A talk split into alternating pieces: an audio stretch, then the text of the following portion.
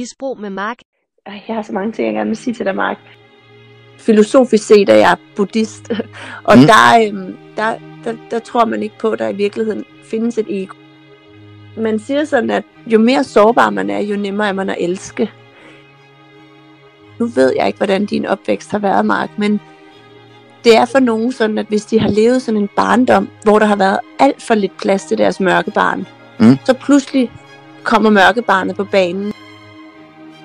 Jeg tror rigtig meget, at det arbejde, man skal, altså det sidste stykke arbejde, man mangler, når man er blevet voksen, eller også bare det arbejde, der foran en, hvis man slet ikke er kommet i gang, det sker, når man er i en god relation.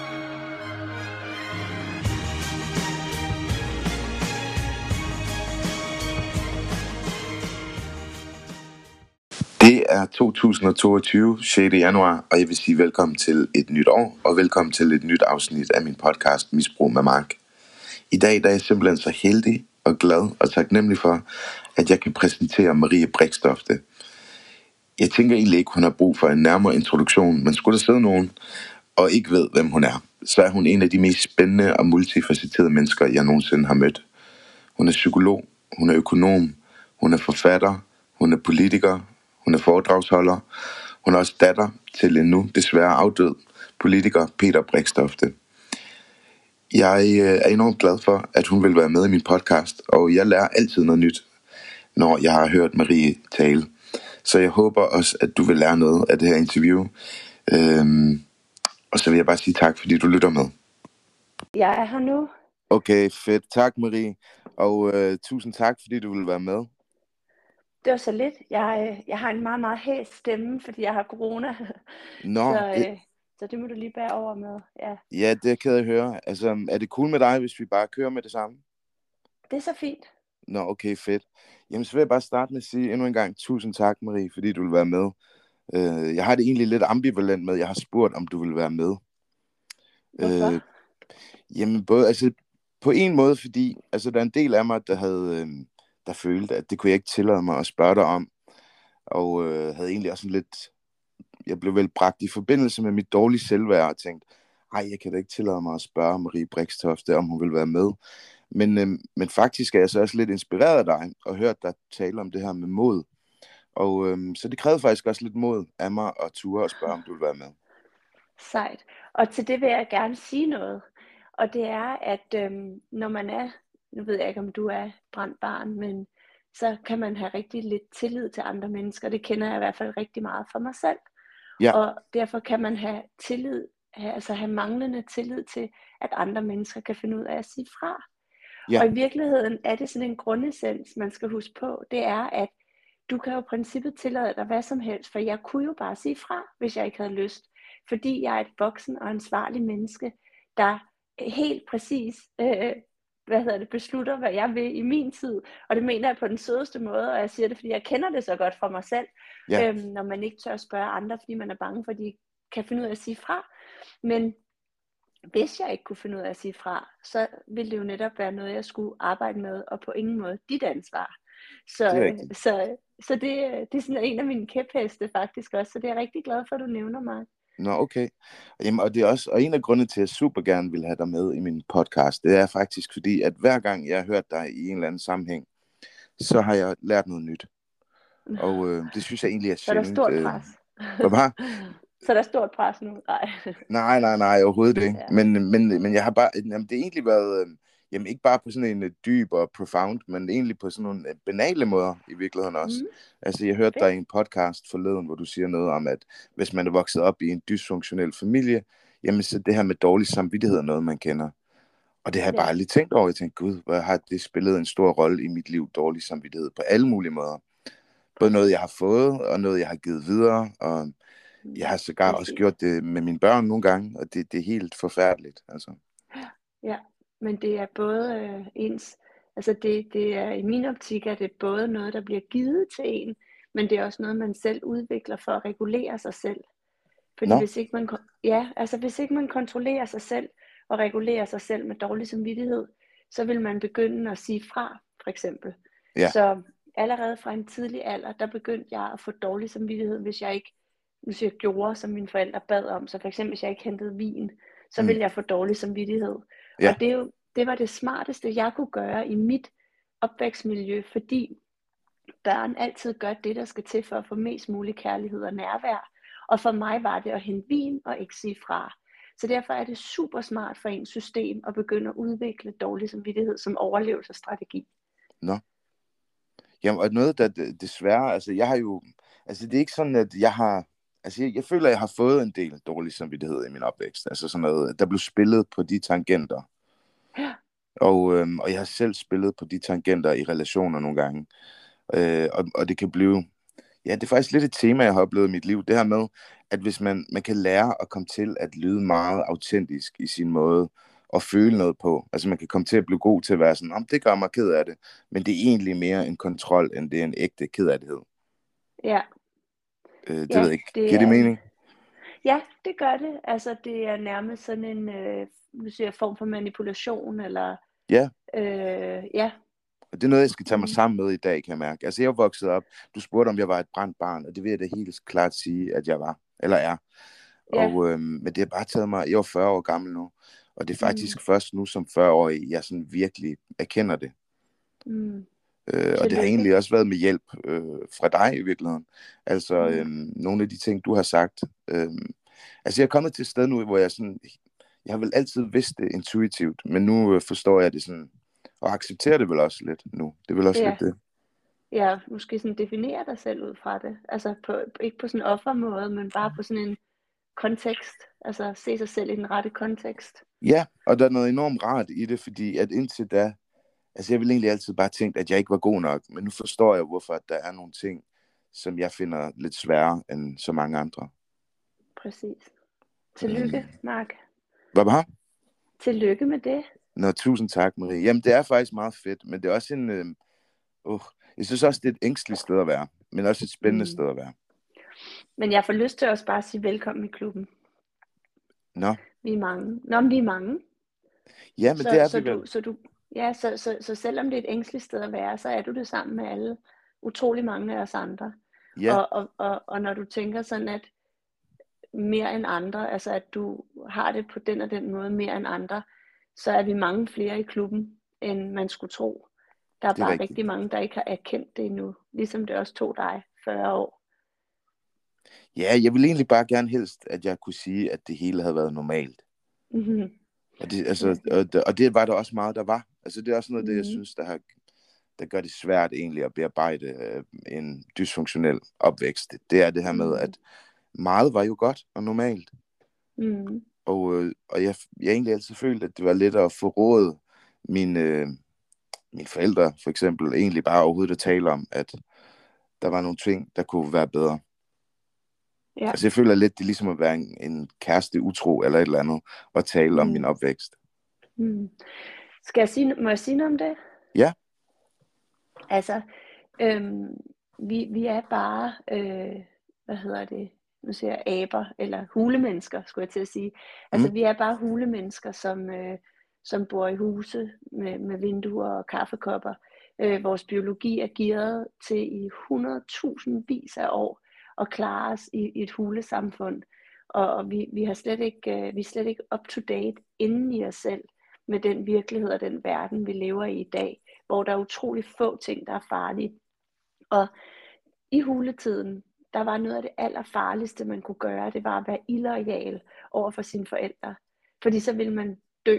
Altså fordi mm. man var dybt afhængig af dem til at skaffe mad, og til at holde en inde i klanen.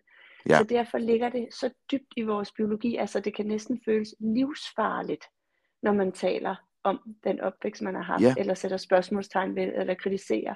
Altså sådan man, altså, og det er svært at sætte ord på, for man ved jo godt, at i dag er det jo ikke livsfarligt. Der er ikke nogen børn i Danmark, der dør, hvis de forråder deres forældre, eller går til myndighederne og siger, at mine forældre drikker. Det er der ingen børn, der dør af. Så bliver de, rigtigt. får de en plejefamilie. Men i vores biologi føles det, ligesom for eksempel i vores biologi, at de mest hyppigste fobier i dag, det er æderkoppe og slangefobier. Og det er jo på ingen måde farligt i Danmark. Altså, der findes Nej. jo ingen farlige æderkopper eller slanger. Hvorimod biler er faktisk ret farlige, ikke? Eller jo. flåter eller sådan noget. Og det, de for måske om 100.000 år, det ved jeg ikke. Men så, så det der med, altså ligesom eller man er bange for mørket, eller ens børn er bange for mørket, det var det, der skulle til, før man overlevede. Så, så når du har den følelse af, at man ikke må få råd forældrene, så er det, så er det det, der hedder hulebøvl. Altså så er det bare no. gammel hule, hulebiologi. Det har jeg aldrig tænkt over før. Altså fordi sådan som jeg har tænkt over det, det er mere på den her måde, om, om det egentlig er meget standard mønster i en dysfunktionel familie, at ligesom at sige, jamen den, det vi har herhjemme, det er egentlig rigtig fedt og normalt, det forstår andre bare ikke. Så hvis, vi, hvis man begynder at snakke med andre om det, de, de er jo alligevel nogle idioter, de vil ikke forstå det. Eller ja, noget i den stil, i virkeligheden. Ja. Jeg synes, der har været der, et element af det. Der er til dels også noget af det i det. Øhm, der er den, der hedder forældrerolle. Har du egentlig læst min bog, Bolsjefilosofi? Og hvis ikke, så vil jeg gerne øh, sende den til dig. Fordi Nå, der... fedt. Altså, det vil sige, der er nogen, der har, jeg kender, der har købt den, hvor jeg har ja. Øh, skim-læst den. Jeg har ikke læst ja, den så ja. grundigt, som jeg gerne vil til i dag. Nej, oh, jeg er nødt til at være det, det skal du, Nej, det skal du slet ikke. Det er bare, fordi jeg gider ikke sidde sådan og... Jeg vil ikke sådan tænker, det har jeg læst, det har jeg læst. Så det er rigtig fint for mig, så kan jeg få lov på at dårlig samvittighed, det var noget, jeg virkelig gerne ville have nået til i dag, men det har jeg bare ikke. Nej, og ved du hvad, jeg har så mange ting, jeg gerne vil sige til dig, Mark. Nå, det, jeg Nå. vender lige tilbage til det med den dårlige samvittighed der, i forhold til ja. den bog. Nu, nu skulle jeg lige sige noget andet. Og det var, øhm, hvad var det nu? Og nu, nu mister jeg faktisk lige helt tråden. Hvad var det, vi lige snakkede om før? Øh... Det er det her med at have en, en, en, en virkelighed derhjemme. Nå jo, som Præcis. er normalen, og det er faktisk den ydre verden, der ikke helt fatter det. Præcis. Der er noget, der hedder omvendte forældreroller, og det er meget, meget hyppigt i øhm, dysfunktionelle man kan også kalde det voksenjobbet. Og det betyder, Nå. at i dysfunktionelle familier, så får børnene jobbet som den voksne. Og det betyder ofte, og jeg ved ikke om det har været sådan i din familie, men det betyder, at de voksne ofte læser af på børnene, altså bruger børnene som sparringspartnere, eller altså involverer dem i tanker og følelser og problemer, og altså på en måde skal børnene tage sig af de voksnes følelser, og ikke omvendt. Og når børn oplever det, så mm. forstår de helt implicit, at øhm, der er en grund til, at mor og far ikke tager det her uden for familien. Det skal blive no. i familien. Og ja. så opstår der netop sådan en, som du fortæller om, sådan en, en form for følelse af, at det er kun os, altså sådan en indforståethed, det er kun os, der der kender til den her familie. Det vil der ikke være andre, der forstår det. Vi holder det her i familien. -agtigt. Ja, nemlig. Øhm, ja. Det andet, jeg vil sige med dårlig samvittighed, det er, at nu har nævnt du også, det var sådan et stort tema i dit liv, og du ja. Fik dårlig samvittighed måske over ikke at have nået at læse bogen, inden vi snakkede sammen. Jeg vil faktisk sige, for dine lyttere til podcasten, er det godt, du ikke har gjort det, fordi så vil jeg ikke forklare tingene, som, som øh, så lytterne kunne være med. Så, øh, så det kan du være glad for. Men i forhold Nå, til dårlig samvittighed, der vil jeg sige, at hver eneste gang man mærker den dårlige samvittighed, ja. så skal man spørge sig selv, om man har gjort noget forkert, eller om man har prioriteret sine egne behov. Og hvis man egentlig bare, så at sige, har prioriteret sine egne behov, mm. fordi du har, det er jo ikke forkert ikke at læse bogen. Altså, det vil være forkert at slå nogen. Så, så, så, så skal man have dårlig samvittighed. Og så skal rigtigt. man korrigere og sige undskyld. Og derfor er dårlig samvittighed også den, der hedder sund dårlig samvittighed. Det er også en ret vigtig samfundsregulerende øh, faktor. Fordi man ligesom, det, det, det, giver os til, til, det laver os til tilpassede individer. Men den, der hedder usund dårlig samvittighed, som er ja. den, vi fra dysfunktionelle familier har lært at føle, hvis vi har prioriteret egne behov, den, den giver os samme følelse af, vi tror, vi skal korrigere på det, vi tror, vi skal sige undskyld, vi tror, vi skal skamme os. Ja. Men i virkeligheden skal man faktisk fejre det. Man skal finde nogen, og så skal man sige, ej, ved du hvad, jeg fik helt dårligt samvittighed over, at jeg ikke lige nåede at læse den bog. Men, men prioriterede nogle andre ting, så jeg nåede det ikke. Er det ikke ja. flot? Og så skal man have en high five. Så det Nå. får du her med, Mark. Nå, tak. Men kan det ikke blive en hvilepude? Altså, fordi jeg, altså, det, er, det er i hvert fald derfor, jeg er ærlig om det. Det er for at, hvad kan man sige, at hjælpe mig selv med, at det ikke bliver en hvilepude. Det her med at sige, nå, jamen, jeg har bare prioriteret mig selv, og så, altså... Ja, men, men det, det bliver det aldrig, hvis du ikke gør noget forkert. Altså, prøv at komme med et eksempel, hvor du synes, det kunne blive en hvilepude. Og, jamen, jeg synes faktisk, det er lidt øh, en trend i dag, at især folk, der måske har været til terapi, at de kan blive sådan lidt, om det har jeg ikke overskud til. Og, og så bliver det sådan en sådan en universal løsning, og så øh, nogle gange skal man gøre nogle ting for først at finde ud af bagefter, at det var egentlig fedt, man gjorde det. Altså ligesom at stå ud af sengen mandag morgen. Det er sådan intuitivt, gider man det ikke. Men man er jo glad for, at man tvinger sig selv op. Jeg er helt enig. Og, og det er, altså, jeg, jeg er fuldstændig enig med dig i, at det her handler ikke om, at man bare skal blive sådan, øhm, nu gør jeg kun, nu prioriterer jeg kun mine egne behov. Fordi Nej. på en måde er det jo også et kortsigtet behov. Altså, hvis man gerne vil ud af sengen og have noget ud af dagen, så er det jo også ens behov. Altså, Præcis. Så derfor, kan du følge mig, altså der er jo langsigtet og kortsigtet behov. Det er rigtigt. Så, og hvis man for eksempel bliver ved med at aflyse med en ven, ja. fordi man siger, og så man får dårlig samvittighed, og så bruger man min model og siger, gjorde jeg noget forkert? Nej, jeg prioriterer bare mine egne behov. Men, men det er der, hvor jeg vil tænke, jo, på en måde gør man jo noget forkert, hvis man bliver ved med at aflyse med en ven. Så skal man ja. have dårlig samvittighed.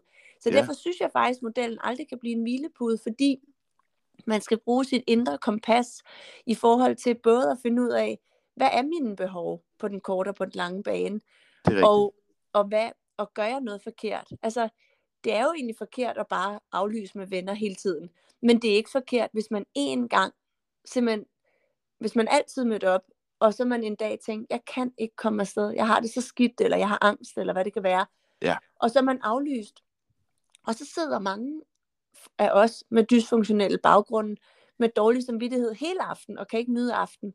Og det er der, hvor jeg vil sige, har du gjort noget forkert? Nej, det har du simpelthen ikke. Det er jo ikke Nå. forkert en gang om året at aflyse en aftale, især hvis man har det skidt. Nej. Slet ikke. Tværtimod har du prioriteret dine egne behov, og nu skal du finde en person og sige, prøv at høre, jeg kan ikke lade være at have dårlig samvittighed over det her, men det er faktisk fordi, jeg har prioriteret mine egne behov, og det er jeg ret stolt af. Kan du give mig en high five? På den måde bliver det aldrig en hvilepode. Tværtimod, det bliver sådan selvkærlighed. Jamen, jeg vil faktisk sige, jeg kan også med hånden på hjertet sige, Marie, at der var faktisk nogle virkelig gode grunde til, at jeg ikke er så forberedt, som jeg gerne ville have været. Altså, det, jeg gjorde noget, der var rigtig godt for mig. Var det flot? så tusind, tusind tak. Så vil jeg gerne tage imod din high five. Her, klask. tak. Noget, der er så meget, jeg egentlig gerne vil nå at spørge dig om. Altså, øh, nogle gange har du talt om det her med at have et mørkebarn. Ja. Og øh, det kender jeg i hvert fald godt. Og jeg, jeg har nogle spørgsmål omkring det, fordi jeg tænker meget over det. Og øh, altså, mit mørkebarn styrede jo mit liv i en mm. årrække. Altså, mm. det var faktisk øh, øh, kaptajnen i mit liv. Ja. Og øh, den rigtige mig, om du vil, eller den anden side af mig, øh, fik jo egentlig ikke øh, et ben til jorden. Fordi jeg synes egentlig, han var, han var en fræk, øh, fræk og lidt dominerende fyr, ham, mit mørke barn. Så ja. jeg, jeg fik ikke lov til at komme ret meget til ord. Øhm, og hvordan øh, gør man egentlig op med sit mørke barn? Og kan man det? Jamen, altså, jeg tror ikke, man skal gøre op med sit mørke barn. Jeg tror, man skal lære at elske det. Og acceptere, at det er en del af en. Altså, at man både har lysbarnet og mørkebarnet. Mm. Og i virkeligheden, i virkeligheden tror jeg, nu ved jeg ikke, hvordan din opvækst har været, Mark, men det er for nogen sådan, at hvis de har levet sådan en barndom, hvor der har været alt for lidt plads til deres mørkebarn, mm. så pludselig kommer mørkebarnet på banen, og så skal der, kommer der misbrug ind over, og Præcis. alt muligt. Altså, så, det var det, der skete for mig, men det var også, jeg lærte også vildt, fordi mit mørkebarn har også nogle kvaliteter. Altså. Præcis. Og det er derfor, vi skal lære, at mørkebarnet kan rigtig meget godt for os. Det er det, der laver gadedrengenhop. Det er det, der ja. sådan, øh, laver et, et lille skihop ned ad skibakken, og det er også det, der driller, og det er også det, der griner, og det er også det, der siger, fuck det, nu bliver jeg op sent i aften og ser den Netflix-serie færdig, og Præcis. det er den, der er uartig og, og ikke konform og sådan noget. Så derfor har mørkebarnet, skal vi have vores mørkebarn med os, og vi skal acceptere det, så det ikke bliver så polariseret. Altså, vi skal ja. integrere det.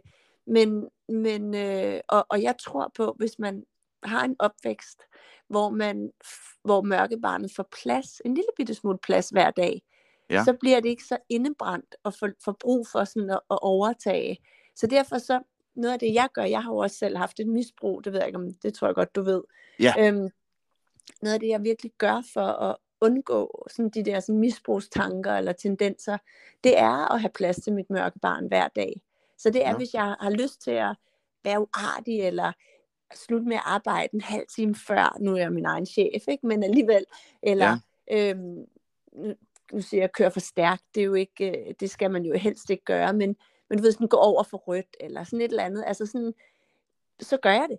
Så, ja. så, så, så, så giver jeg mørkebarnet plads. Altså, og hvis jeg har lyst til at være fjollet, eller lege, eller være en lille smule uansvarlig, så, så giver jeg det også plads.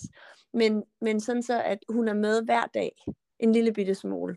Men kender du så det her, øh, fordi det, det synes jeg i hvert fald er noget, jeg kender, det er det her med, at jeg egentlig synes, mit mørke barn er en meget mere fræk udgave af mig selv.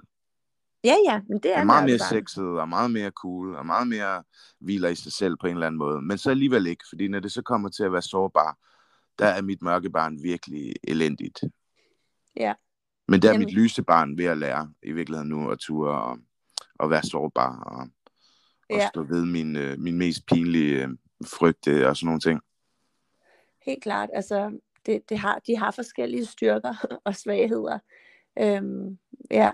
Og jeg tror, det er, altså, det er derfor, man skal finde den der balancegang.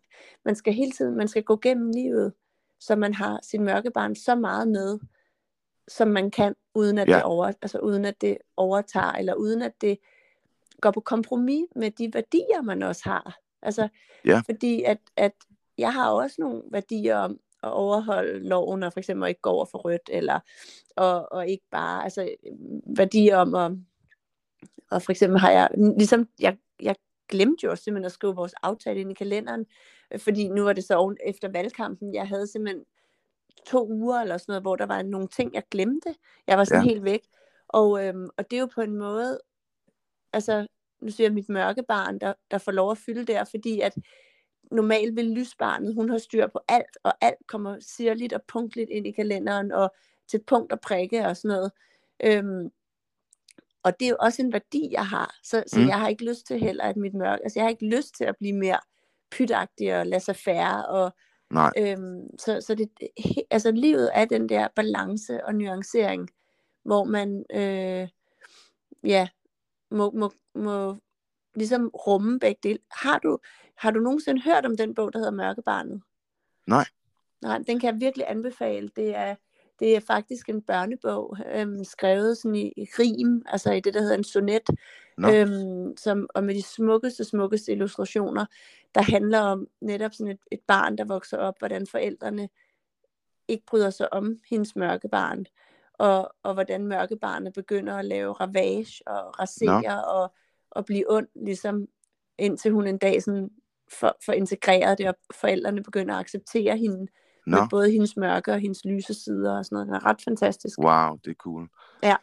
Jamen, øhm, i forhold til det her med politik, du lige nævnte, altså, jeg kan huske i, i en podcast med Reimer Bo, der mm. taler du lidt om det her med, om man nu kan gøre noget, man ikke rigtig tør. Og øh, sådan havde du det i hvert fald med politik på det tidspunkt. Men det virker det til, at det går meget godt med at kaste sig ud i noget, man ikke helt tør. Og det vil jeg da sige tillykke med. Tak. Ja, nu har jeg i hvert fald gjort det. Ja. Og altså, det går jeg, jo godt. Tror, du er lige blevet valgt ind, ikke? Hvad? Du er lige blevet valgt ind i byrådet i ja. Gentofte, ikke? Jo.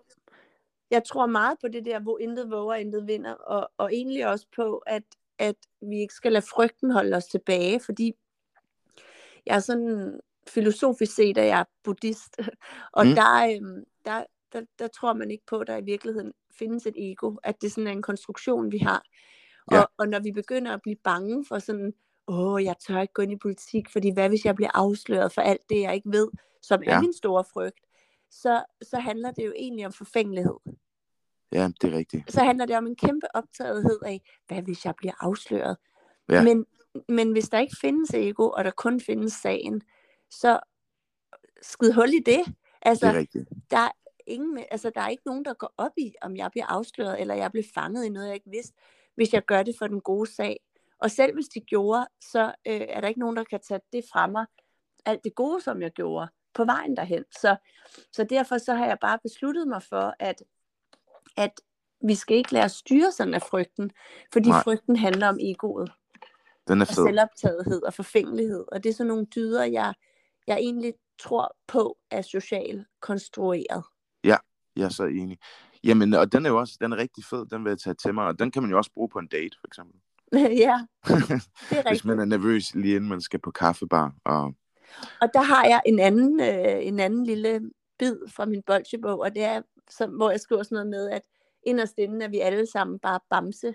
Øhm, på et tidspunkt synger, altså fra Bamses billede mm. på, han synger sådan noget, mig og mig og mig, og Bamse er jo egentlig utrolig selvoptaget. Ja. Og i virkeligheden er de fleste mennesker optaget af sig selv, og det mener jeg ikke sådan noget med, at vi ikke kan være næstekærlige og altruistiske, for det, det mener jeg også, vi er. Men, men for eksempel, hvis man skal på date, så kan man blive vældig optaget af sådan, for jeg sagt det rigtigt, for jeg gjort det rigtigt, for jeg... Men den, man sidder overfor, er lige ja. så optaget af, for jeg sagt det rigtigt, for jeg gjort det rigtigt. Det er altså, rigtigt. Og når, for eksempel nu har jeg skrevet, min første bog handlede om mit liv. Ja. Men i virkeligheden handlede den ikke om mit liv, den handlede om dit liv, om alle andres liv, fordi når folk læser den, så tænker de meget lidt på mig. De tænker utrolig meget på, ej, det kan jeg godt genkende. Ej, sådan var min far også. Ej, sådan var min far, ikke? Altså, det er rigtigt. Opmærksomheden er ofte indadvendt, og ikke udadvendt. Og derfor så skal vi, skal vi forstå, at vi overvurderer vores betydning. Altså, jeg, jeg kommer i et blad her i foråret om buddhistisk psykologi, hvor, ja. de har, hvor de har lavet sådan et citat, der hedder sådan, jeg blev først lykkelig, da jeg indså, at jeg ikke betød noget, eller sådan noget. Altså, ja. det der med, at jeg er totalt ubetydelig. Ja. Og når jeg for eksempel står og holder foredrag, og hvis jeg så tænker, åh, bare hvis jeg ikke siger noget forkert, folk er totalt optaget af dem selv. De sidder ja. kun og hele tiden tænker, hvad de kan bruge, hvad det minder dem om, hvad det, altså, det så, så jeg, jeg er bare en lille bitte brik i det system. Jeg har fået og den det... fedeste oplevelse med det, øh, i forhold til, at nogle gange så kan jeg godt finde på at spille guitar på gågaden. Ja, fedt. Og øh, på et tidspunkt, altså da jeg var yngre, så ville jeg altid tænke, hvis jeg gik på gågaden, at oh, hvis jeg har en plet på min skjort, så er der nogen, der ser det, og ej, jeg må hellere lige skifte tøj, inden jeg går ud. Eller, mm. Og hvor nu kan jeg sådan stå med min guitar på gågaden, og der kan jeg virkelig mærke, selvom jeg råber og skråler og spiller guitar, hvor få mennesker, der egentlig rigtig lægger mærke til det, og dem, der lægger mærke til det, hvor der er det som regel på en positiv måde, mm. men langt til der vejen, så folk, de registrerer det ikke så meget, egentlig. Nej. Øh, det har gjort meget for mig, sådan psykologisk, ja. at blive klar over, hvor, hvor lidt man egentlig fylder, i forhold til, hvor meget man selv tror, man fylder i sit hoved. Præcis. Og, og man tror jo selv, man fylder det sådan helt barnligt, fordi man selv fylder for sig selv. Ja. ikke? Så... Jo, jo, nemlig. Ja. Hvad hedder det? Øhm, jeg så den der, der var en dokumentar i tv om din far for ikke så længe siden mm. på DR. Øh, hvor jeg også mener, du var med i den. Ja. Hvad synes du selv om dokumentaren? Jeg synes, den var fantastisk. Ja, sådan havde jeg det også. Altså, jeg, jeg kunne, hvis jeg virkelig sådan, nu var det jo noget, de bare lavede, så vi havde ikke rigtig noget indflydelse på det. Nej. Men hvis jeg kunne have bestilt det, så ja. ville jeg have ønsket, at de havde haft fem minutter om hans liv, inden han går ind i politik. Altså, Ja. Fordi det har også en ret spændende historie. Han er vokset op i vældig, vældig dysfunktion, naturligvis. Øhm, og sådan noget, og, og en masse sådan, måske egentlig også for hans skyld, men succes, altså mm. succeser han havde, som jeg ved, han godt ville have haft med, hvis han, hvis han kunne have bestemt over dokumentaren. Øhm, sådan noget med at flytte til Paris som femårig, og selv tage no. bussen og lære wow. fransk øh, på en måned. Og, altså, no. og, og sådan en student som 17-årig, og han havde sådan nogle, sådan nogle milepæle, han altid fortalte om, så nogle, der, der var ret vilde, fordi han sådan var den yngste student nogensinde, og den yngste kandidat, no. og den yngste dit dat. Så jeg havde sådan, lige den del manglede, også for at man kunne forstå konteksten for, hvorfor han kommer ud i det her voldsomme misbrug. Ja. Men, men altså dybest set, den kunne også have gået alle mulige andre retninger. Og, øhm, og jeg synes bare, at den var så sårbar og nådig og nuanceret, og så, så jeg var vældig, vældig glad for den. Ja, altså jeg må også sige, at jeg var vildt øh, glad for den også. Altså, jeg, var, jeg synes, det var så fedt at se et øh, så nuanceret portræt, og, øh, og det, der stod tilbage for mig, var faktisk, at øh, hvor vild jeg egentlig synes, din far var. Altså, mm. øh, det var ligesom, uanset hvor mange gange han... Det, det virkede som om, han fik rigtig meget modgang, og hver gang ligesom kunne rejse sig selv igen og igen og igen. Og det synes jeg bare var meget inspirerende egentlig. Ja, Helt enig. Øh, noget, der rørte mig dog, det var det her med, jeg ved ikke, om det var dig, eller måske din søster, der siger noget med, at på et tidspunkt havde I fået at vide af en, en fagperson, at I ligesom skulle cut forbindelsen til ham. Ja. Og, og det ramte mig dybt, fordi at jeg jo så selv her, ja, for et års tid siden, øhm, oplevede jo lidt i den samme situation, at, at jeg følte egentlig, at alle havde cuttet forbindelsen til mig. Ja. Øhm, så på en eller anden måde, så, så ramte det mig bare dybt, fordi at på en eller anden måde er jeg måske bare lidt blevet, gået hen og blevet lidt uenig i den strategi med, at man bare cutter forbindelsen til en misbruger. Mm. Ja, jeg tror på, at det er en af mange mulige interventioner, og absolut den, der skal stå nederst på papiret, når man ja. går igennem. Altså, som psykolog er jeg altid meget optaget af lave så lille intervention som muligt. Ja. Så at man starter med at sige, jeg vil gerne have, at du ikke drikker hver dag, far. Og dernæst, jeg vil gerne have, at du ikke drikker, når vi er sammen, far. Og, øh, og så videre. Altså at man starter helt i det små, og så må man trappe op. Og da vi lavede den intervention, var det i desperation, altså over at intet andet virkede. Det er rigtigt. Øhm, og, og jeg vil så også sige, at, at det der jo sker, altså vi, vi er tre søskende, og mm. inden der er gået et, tre måneder, der får han en, øhm, en alvorlig alkoholforgiftning, hvor han er ved at dø, og der tager de to af dem der ind.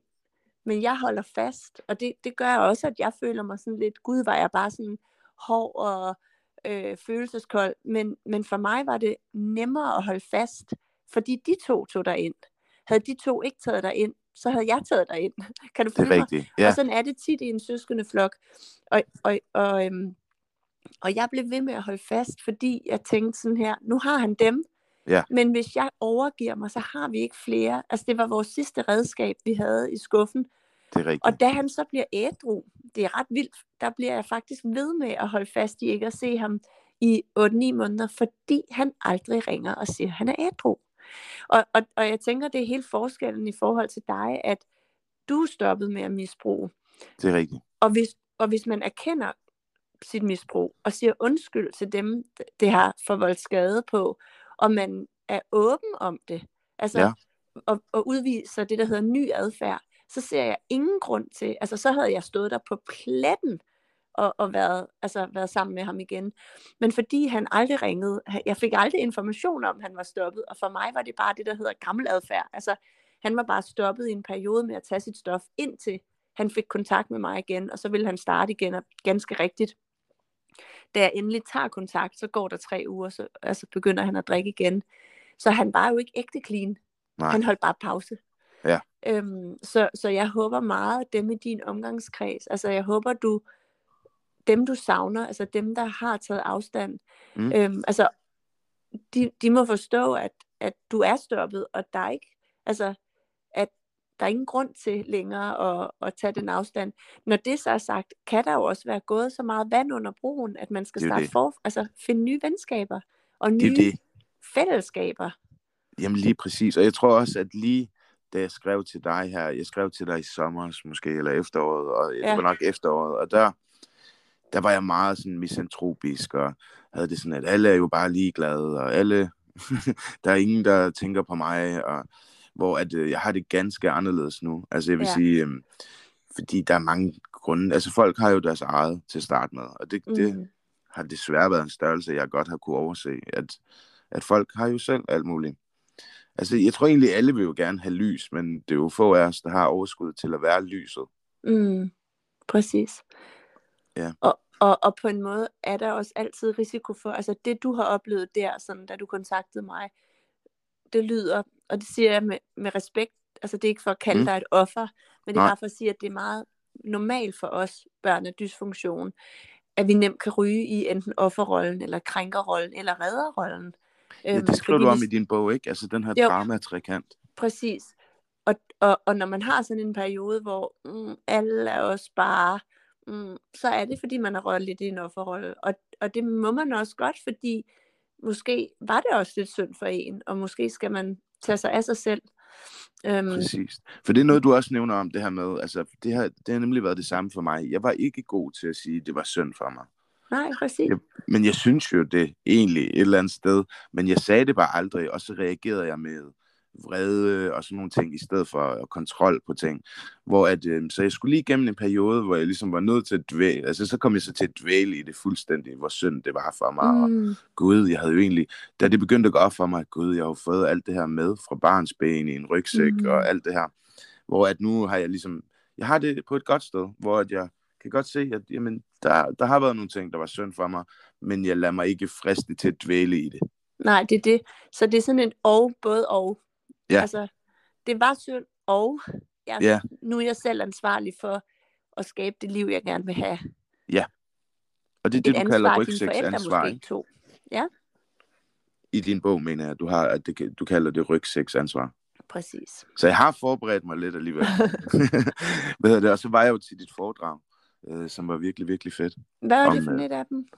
Jamen, det var omkring uh, bolsjefilosofi. Jamen, hvor var det henne? Og det var nede, det var i Odense på noget, der hedder Bugvaldsgade. Ah, yes, altså, ja. Og det var faktisk ret vildt, fordi jeg snakkede bare, jeg, jeg stillede dig et spørgsmål om noget, og så stillede du mig et par modspørgsmål, og så sagde du ganske hurtigt, at Nå, så er du opvokset med en del kontrol, og det må jeg sige ja til. Og det var jeg ret sådan lamslået over, at du så hurtigt kunne ligesom diagnostisere. ja, det er erfaring. Ja, hvordan og, så er, er og så er vi ja. meget ens, også med dysfunktion. Ja, Monique. Jamen altså, det her med kontrol, altså hvordan, øh, altså, hvordan har du det egentlig med det? Hvad, hvad, hvad skal det være for en størrelse? Ja, altså den er svær, fordi det er lidt ligesom mad. Altså, hvis du for eksempel har, hvis nu du har været, har taget stoffer, så kan du ja. lægge dem på hylden, og så kan du leve et liv uden. Ja. Men man kan ikke, kontrol er også et misbrug, og mad kan også være et misbrug, men du kan jo ikke leve uden mad. Så du kan ikke bare Nej. lægge det på hylden, og du kan ikke lægge kontrol helt fra dig heller. Så derfor Nej. er de to, to mis- former for misbrug ret svære på en måde at behandle, fordi man skal lære at leve med, med det i en tilpas dosis. Og kontrol er noget af det, som på mange måder er et af vores fundamentale behov. Øhm, alle mennesker har brug for at have kontrol og føle kontrol. Det, er blot der, når det bliver i så overdreven grad, at det spænder ben for os, at det er et problem og bliver et misbrug. Ja. Og det, jeg synes med kontrol, det er, at vi, der har bøvlet meget med kontrol, vi skal være særlig opmærksom på, at vi kan nemt komme til at prøve at bruge tid på at kontrollere det, vi ikke kan kontrollere, ja. i stedet for at bruge tid på at kontrollere det, vi kan. Men det er jo noget med det her pro, altså det her med, at øh, det var din far jo i øvrigt også, ikke? Altså meget proaktiv, og det er du også. Mm. Og det har jeg vel egentlig også været på mange måder. Og, og det er jo det her med at tro. Altså, det gik op for mig forleden dag, det gik jeg og tænkte, gud, det er fordi, jeg har fået den idé, at jeg er fuldstændig herover den kærlighed, jeg kan få og ikke få. Mm. Og den kan jeg kontrollere mig ud af. Og, og det kan jeg jo ikke. Nej, men, men du er ansvarlig. Altså, så, så jeg synes til dels, altså karmaloven, altså vi, jo mere man putter ud derud, altså jo mere får man. Det er rigtigt. Så, Men det er mere så, det her med at optræde for at få kærlighed, ikke? Eller lave, ja. ligesom det her med at lave et produkt, eller man kan, det kan være, at man optræder og laver en god performance. At på den måde er man selv fuldstændig herover. Altså det tænkte jeg bare, at det er jo et eller andet usundt i mig, mm, der præcis. kan tænke sådan. Ja, fordi kærlighed burde vel være øh, for den, altså ikke for hvad jeg kan, men for hvem jeg er. Ja, også fordi at når man får kærlighed for det, man kan, så, så fylder det bare op på selvtillidskontoen. Og det er ja. fint nok, men det er ikke det, vi har brug for. Nej. Vi har brug for selv, selvværdet. Lige præcis. Jeg tror, og det er der, det der, jeg synes, det er svært det sted at være. Det her med at ture og se, om der kan være noget kærlighed i bare at være den, man er, uden ja. at performe for det. Fordi der er et eller andet i mig, der virkelig gerne vil overbevise andre om, at, øh. At, du at de skal kunne lide mig. ja. ja. Og det er der måske heller ikke noget galt i, så længe det går hånd i hånd. Altså, vi kan ikke helt fjerne selvtilliden, men den skal bare kobles sammen med et selvværd. Så derfor synes jeg også, der er noget fint i at også ville gøre og kunne alt muligt, når man samtidig også tør være sårbar og ærlig og, og være den, man er. Så, så på den måde tænker jeg, at du rammer en god balance fra, fra hvad jeg har mødt indtil videre. Nå, tak Marie. Jamen, jeg føler også, at jeg, jeg er da ikke i mål, men jeg, går der, jeg har gået mange øh, gode skridt her mm. de sidste års tid, så øh, jeg kan mærke, at jeg går den rigtige retning i forhold til... Og, og det som, i forhold til kontrol, der, der tænker jeg, at når du siger det der med, at for eksempel styre, hvor meget kærlighed vi får, når du for eksempel spiller guitar, eller sådan, mm. at der tror jeg, det er sindssygt vigtigt, at man skiller mellem indsatsen og resultatet. Og indsatsen er man 100% i kontrol over, og resultatet er man slet ikke i kontrol over. Og, og derfor kan man beslutte sig for at lave super mange lektier, og gøre det perfekt, og så alligevel blive skuffet over et syvtal, eller hvad folk bliver skuffet over et total, eller nogen, der, altså, mm. men der skal man huske, at man skal jo egentlig ikke være skuffet. Man kan godt være med ærgerlig, men så længe man, man er tilfreds med indsatsen, så, så er resultatet, du ved, op til det er rigtigt. de højere magter, skulle jeg til at sige. Altså, altså må jeg spørge dig om noget, øh, det helt igen er personlig nysgerrighed, men hvis man nu er vokset op i en dysfunktionel familie, fordi jeg kan huske, du taler om det her med øh, din mand på et tidspunkt, hvor at, jeg tror, I skulle mødes og spise noget tikka masala sammen. Mm. Eller han skulle bestille det til dig, ja. eller kan, kan det passe? Ja, yes. Hvor at, øh, og det fik mig til at tænke, hvornår ved man egentlig, hvornår man er klar til at være i et parforhold, der kan være frugtbart, hvis man nu kommer fra noget dysfunktionelt?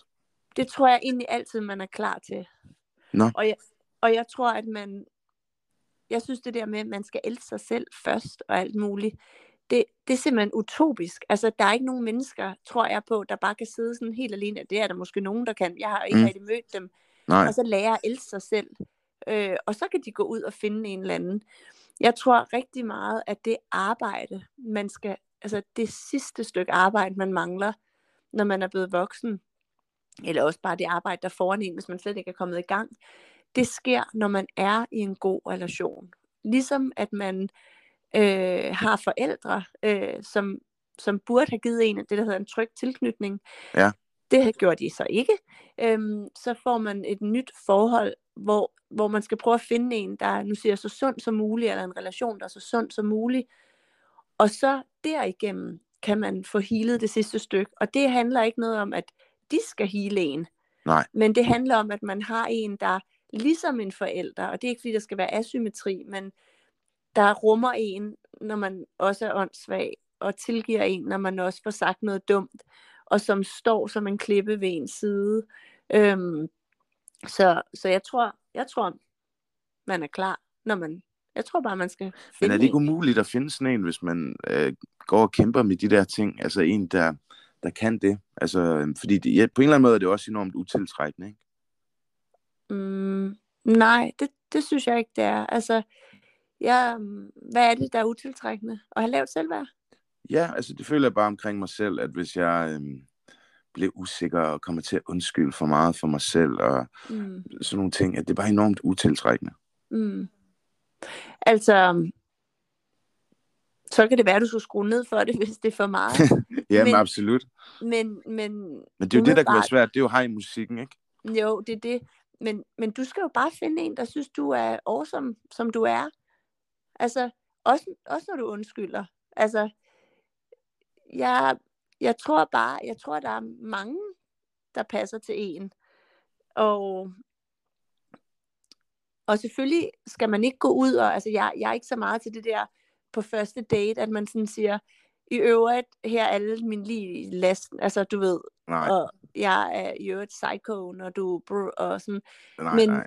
men, men en, en vis grad af, af sårbarhed og åbenhed.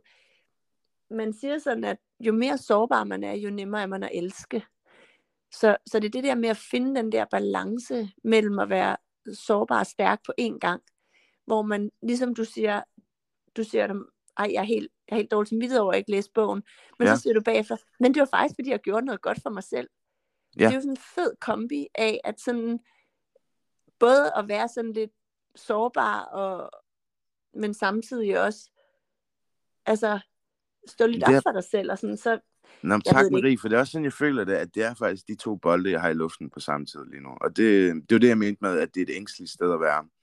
Den proces, hvor jeg er i nu. Altså, at ture og være sårbar. At være stærk nok til at begynde at ture det. Det vel ja. egentlig det.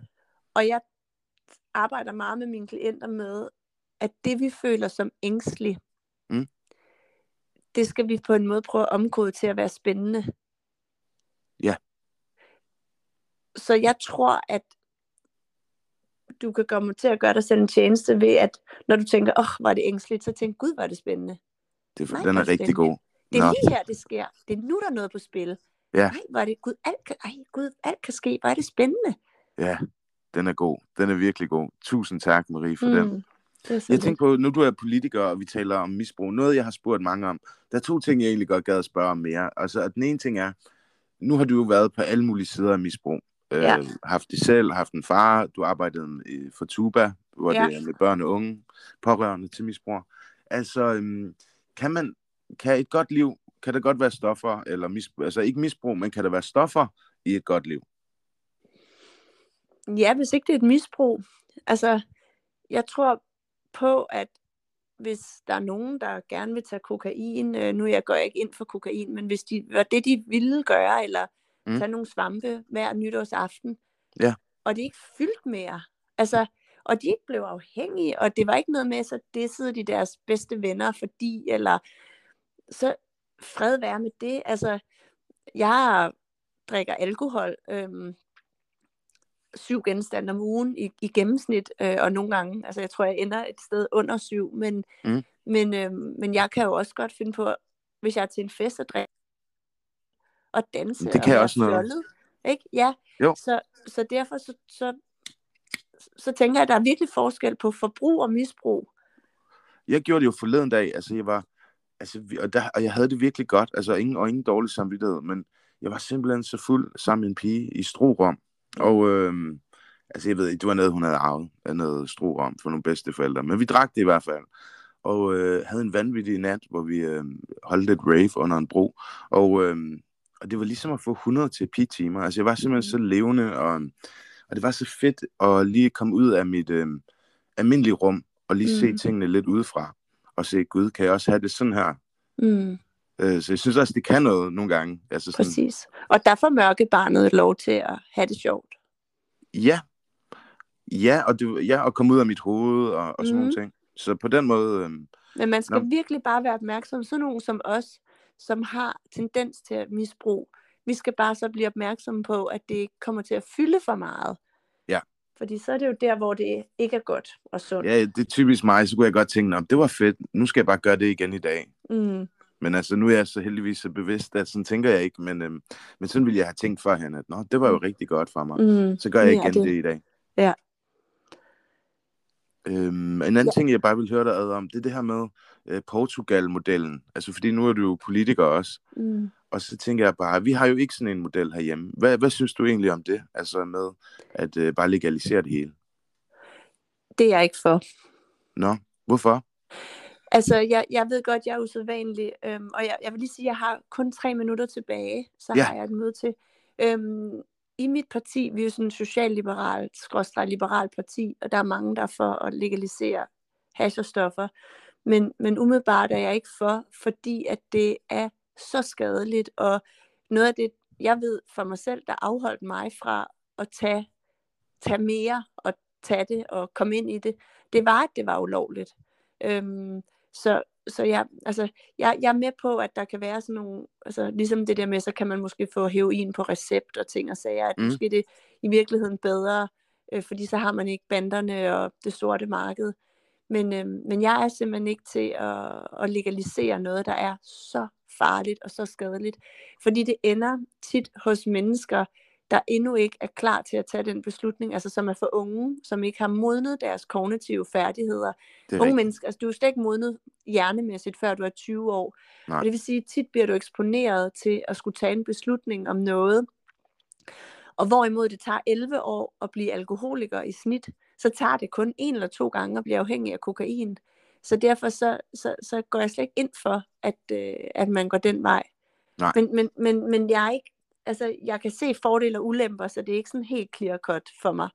Okay. Jeg tror, Jamen... at i stedet for, at vi skal fokusere meget mere på at klæde børn og unge på, til at kunne sige fra, og til at få et selvværd, så de slet ikke har behov for at gå den vej. Det synes jeg lyder virkelig som en, en håbefuld fremtid. Hmm. Jamen, hvad hedder det, Marie, så vil jeg bare sige tusind, tusind tak, fordi du vil være med. Det var så øh, lidt. Jeg håber jeg bare, at du får en dejlig dag, Maria, og jeg håber, at vores veje mødes igen en gang. I lige måde. Tusind tak, Mark. Det var en fornøjelse tak. at være med. Tusind tak. Hej. Hej. Det var så mit interview med Marie Brikstofte. Og jeg må bare sige, at jeg er en kæmpe fanboy, og det er bestemt ikke blevet mindre af at have talt med hende i dag. Jeg håber faktisk også, at øh, hun rent faktisk sender den der bog, og at den måske er signeret, fordi jeg simpelthen er så stor en fanboy. Øh, tusind, tusind tak, fordi du lyttede med. Håber, at du synes, det var spændende. På gensyn.